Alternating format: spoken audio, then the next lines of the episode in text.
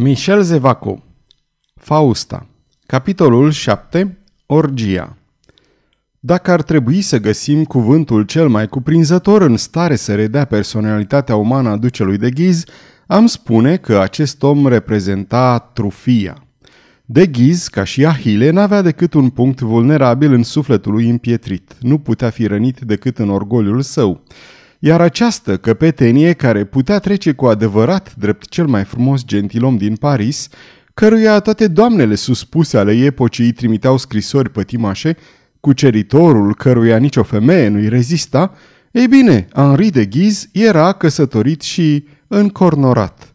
A fost soțul cel mai batjocorit al timpului. Trecuse prin stări de disperare a orgoliului, da, a orgoliului, pentru că, firește, el nu-și iubea soția căreia îi cerea să-i fie credincioasă, era de acord ca el să o înșele zilnic, dar nu voia ca el să fie făcut de râsul lumii.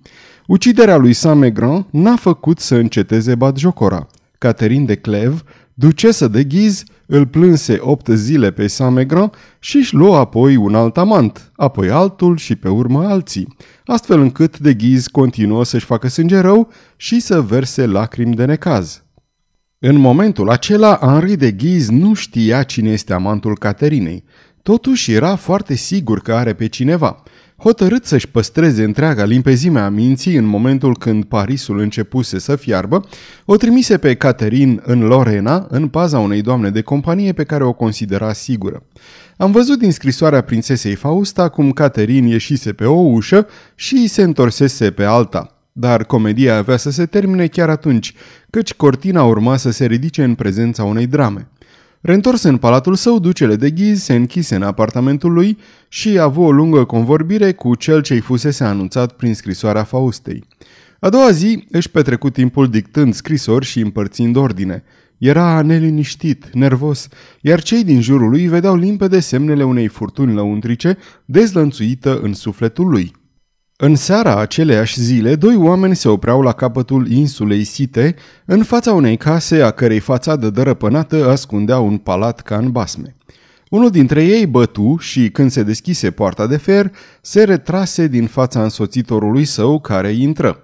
Înăuntru, acesta din urmă își scoase mantia, iar cei doi goarzi care vegheau fără încetare în vestibul putură recunoaște întunecata și palida figură a ducelui de ghiz.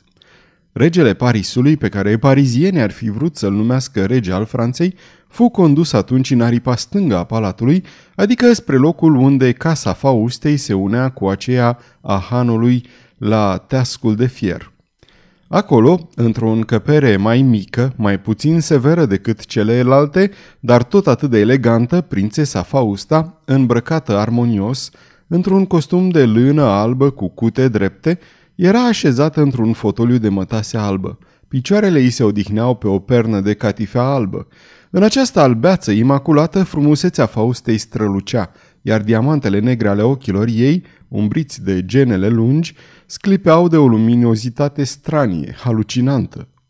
Henri de Ghiz intră brusc, dar în fața Faustei se opri scurt și cu un freamăt al întregii sale ființe se înclină adânc. Când se ridică chipul lui, apăru în lumina crudă atât de palid încât cicatricea tăieturii păru de un roșu sângeriu. Puteți vorbi, duce, zise misterioasa prințesă cu un zâmbet adevărat poem de gingășie. Doamnă, i se adresa atunci Henri de Ghiz cu glas răgușit, trimisul dumneavoastră mi-a spus tot.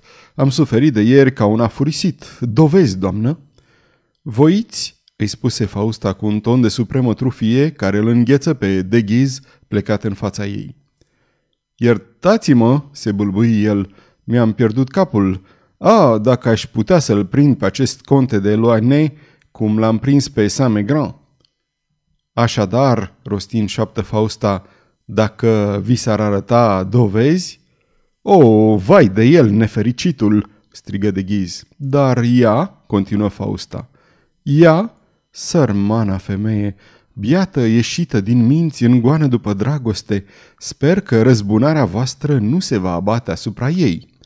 Destul, doamnă, răcni de ghize și din fire, dacă ducesa a dus mârșevia până acolo, încât să-l iubească pe un luane, atunci trebuie să moară, trebuie să moară împreună. Fausta tresări. Duce, îi spuse ea, amintiți-vă că v-au fost încredințate interese importante. Nu uitați că pentru popor sunteți fiul lui David, iar pentru noi mult iubitul fiu al bisericii, rege al Franței. Haideți, duce, continuă ea lovind gongul, îndepliniți fapta care va reda pacea sufletului vostru. Urmați-vă călăuza, veți vedea și veți fi convins. De ghiz, gâfâind, beat de dorința răzbunării, urlă. Dacă lucrurile se adevăresc, vă voi datora mai mult decât tronul, strigă de ghiz, respirând din greu, turbat de nerăbdarea răzbunării.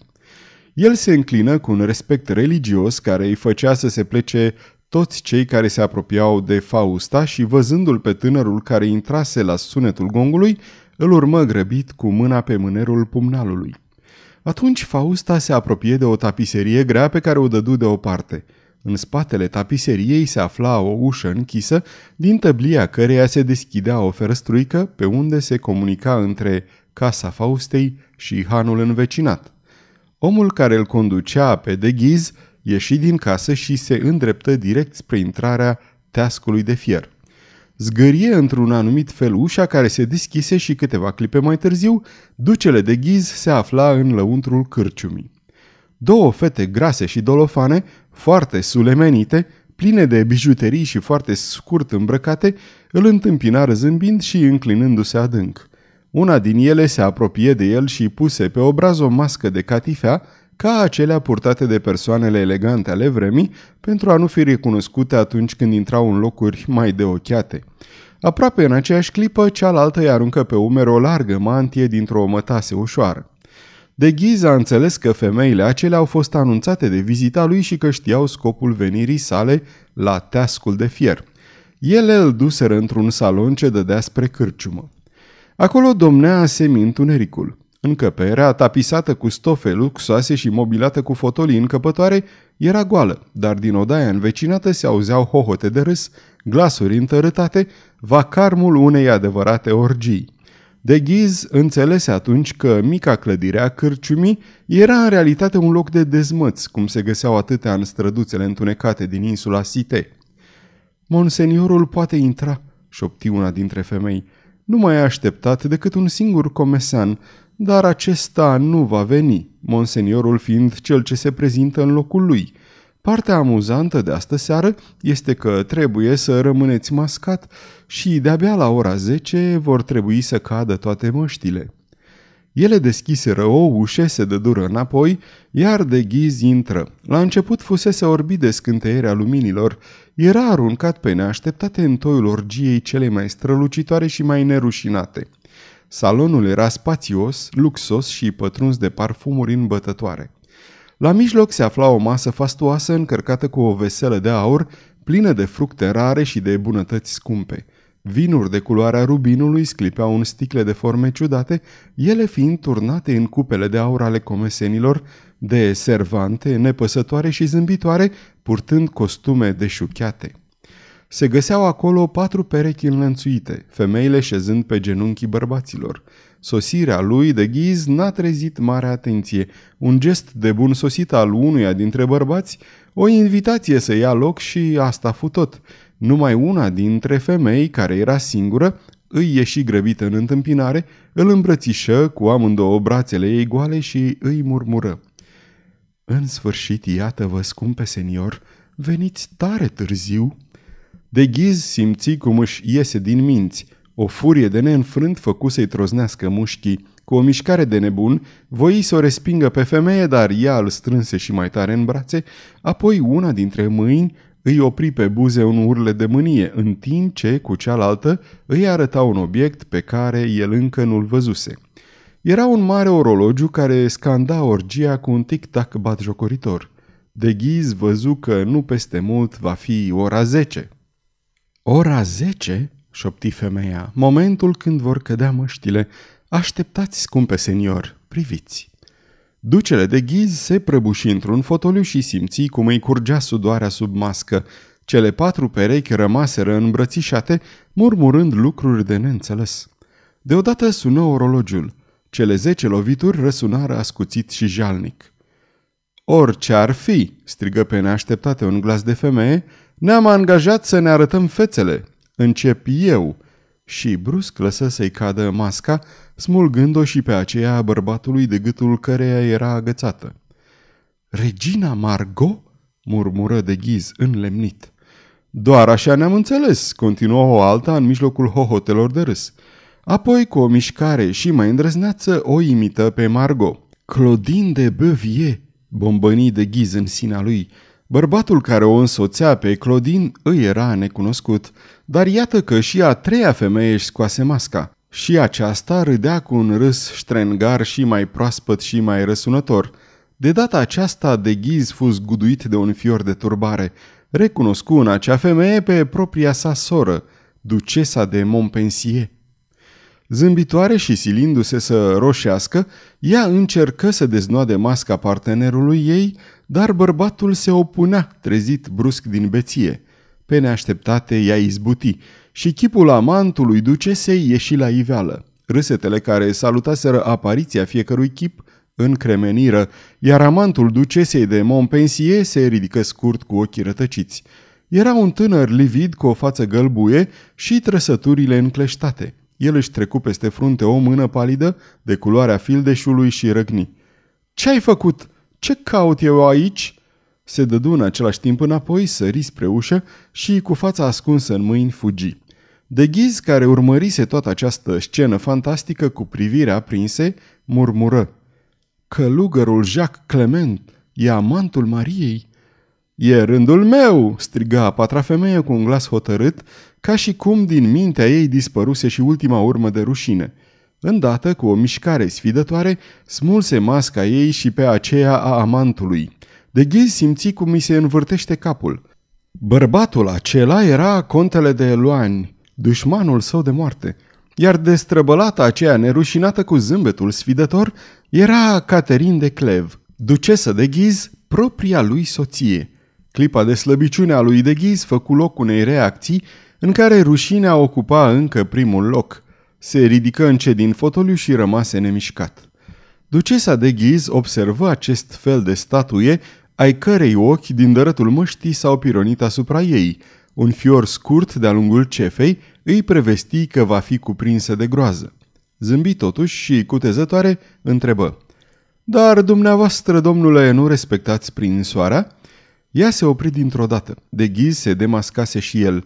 Într-o clipă, contele de Luan se ridică livid în timp ce ceilalți doi bărbați ieșeau pe ușă, ducesa de Montpensier fugi, Claudine de Beuvier leșinată, iar ducesa de Ghiz, cu toată îndrăzneala ei, nu-și putu reține un geamăt slab. Într-adevăr, de Ghiz, tăcut cu buzele fremătând, cu pumnalul în mână, avea una din acele figuri cum mai văzuse la el numai de două sau de trei ori – ea voi să se ridice, să facă o mișcare, să băiguie un cuvânt, dar rămase paralizată, fascinată, gândindu-se că i-a sunat ceasul morții. Ducele se afla de o parte a mesei, iar de Luan, în față, în partea cealaltă. De ghiz se încordă și cu o sforțare uriașă răsturnă greaua masă pentru ca în clipa următoare să execute acea mișcare fulgerătoare a brațului care se ridică și se lasă. Un șuvoi de sânge inundă parchetul. Luan se prăbuși ca o bucată de plumb. Apoi de ghiz se întoarse către ducesă cu pumnalul înroșit în mână. El o văzu sărind înnebunită, zburând pe ușă, fugind. Se repezi după ea. Răsunară în jurături groaznice, țipete ascuțite. Ducesa, înspăimântată, străbătu două încăperi, ajunse la ușa exterioară, o deschise și se aruncă afară.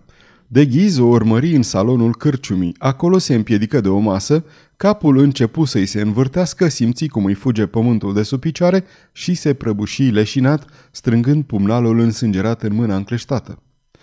În camera în care zăcea neînsuflețit Deluan, se deschise fără zgomot o ușă secretă. Intră o femeie. Ea aruncă o privire fugară asupra lui Deluan și apoi, ajunsă în salonul cârciumii, văzu ușa deschisă. Caterin de Clev a murit, murmură ea. Henri de Ghiz va fi rege al Franței, iar eu regină. Un zâmbet înfricoșător îi flutură pe față, dar deodată piciorul ei se lovi de ducele de ghiz, întins pe podea, fără cunoștință. Îl recunoscu numai decât. Ochii îi ieșiră din cap. Caterin de Clev a scăpat, rosti înăbușit Fausta. o întârziere, un obstacol. Trebuie găsit altceva. Atunci, încet, Fausta a făcut cale întoarsă. Un om îngenunchiat lângă contele de Luan îi cercetă rana. Ea se apropie de cel ce examina rana lui Delon și îl atinse pe umăr. A murit oare?" întrebă Fausta. Nu, doamnă, și nici nu va muri." Maestre Rugieri, continuă ea, ce ar trebui făcut ca acest om să moară? Puteți să-i provocați moartea, doamnă, răspunse netulburat omul care fusese numit Rugieri. Maestre, urmă Fausta clătinând din cap, trebuie ca această rană să-i ajungă, iar eu să nu fiu amestecată. În acest caz, doamnă, trebuie ca rănitul să fie dus la mine. Va fi suficient să întrețin febra. Pentru aceasta va fi nevoie să pot supraveghea personal mersul bolii. Fausta aprobă cu un semn din cap și dispăru. Rugierii o urmări cu un zâmbet care ar fi putut să înghețe până și sufletul femeii aceleia neînfricate. Fii liniștită, mormâi el în sinea lui. Tu nici nu bănuiești, Fausta, că ți-am ghicit gândurile. În momentul acela, șase oameni trimiși de sigur de Fausta intrară și îl așezară pe Deluan, încă leșinat, într-un fotoliu pe care îl scoaseră din han. Catherine de Clev, ducesă de Ghiz, sărise afară din cârciumă pradă unei spaime de nestăpânit. Puterile o părăsiră deodată. Înțelese că se va rostogoli pe caldarâm. În clipa aceea îi se păru că vede un om oprit în fața casei învecinate. Se târâ până la cel necunoscut și căzu în brațele lui murmurând. Fie vă milă, domnule, oricine ați fi, apărați-mă! Omul, foarte încurcat de această povară și înțelegând că femeia avea nevoie de un ajutor neîntârziat, privi în jurul lui și, zărind ușa casei aparținând Faustei, bătu cu ciocanul de bronz. Ușa se deschise, iar Pardagnon intră, ducând-o în brațe pe prințesa de clev leșinată. În urma lor, ușa grea de fier a locuinței Faustei se închise. Sfârșitul capitolului 7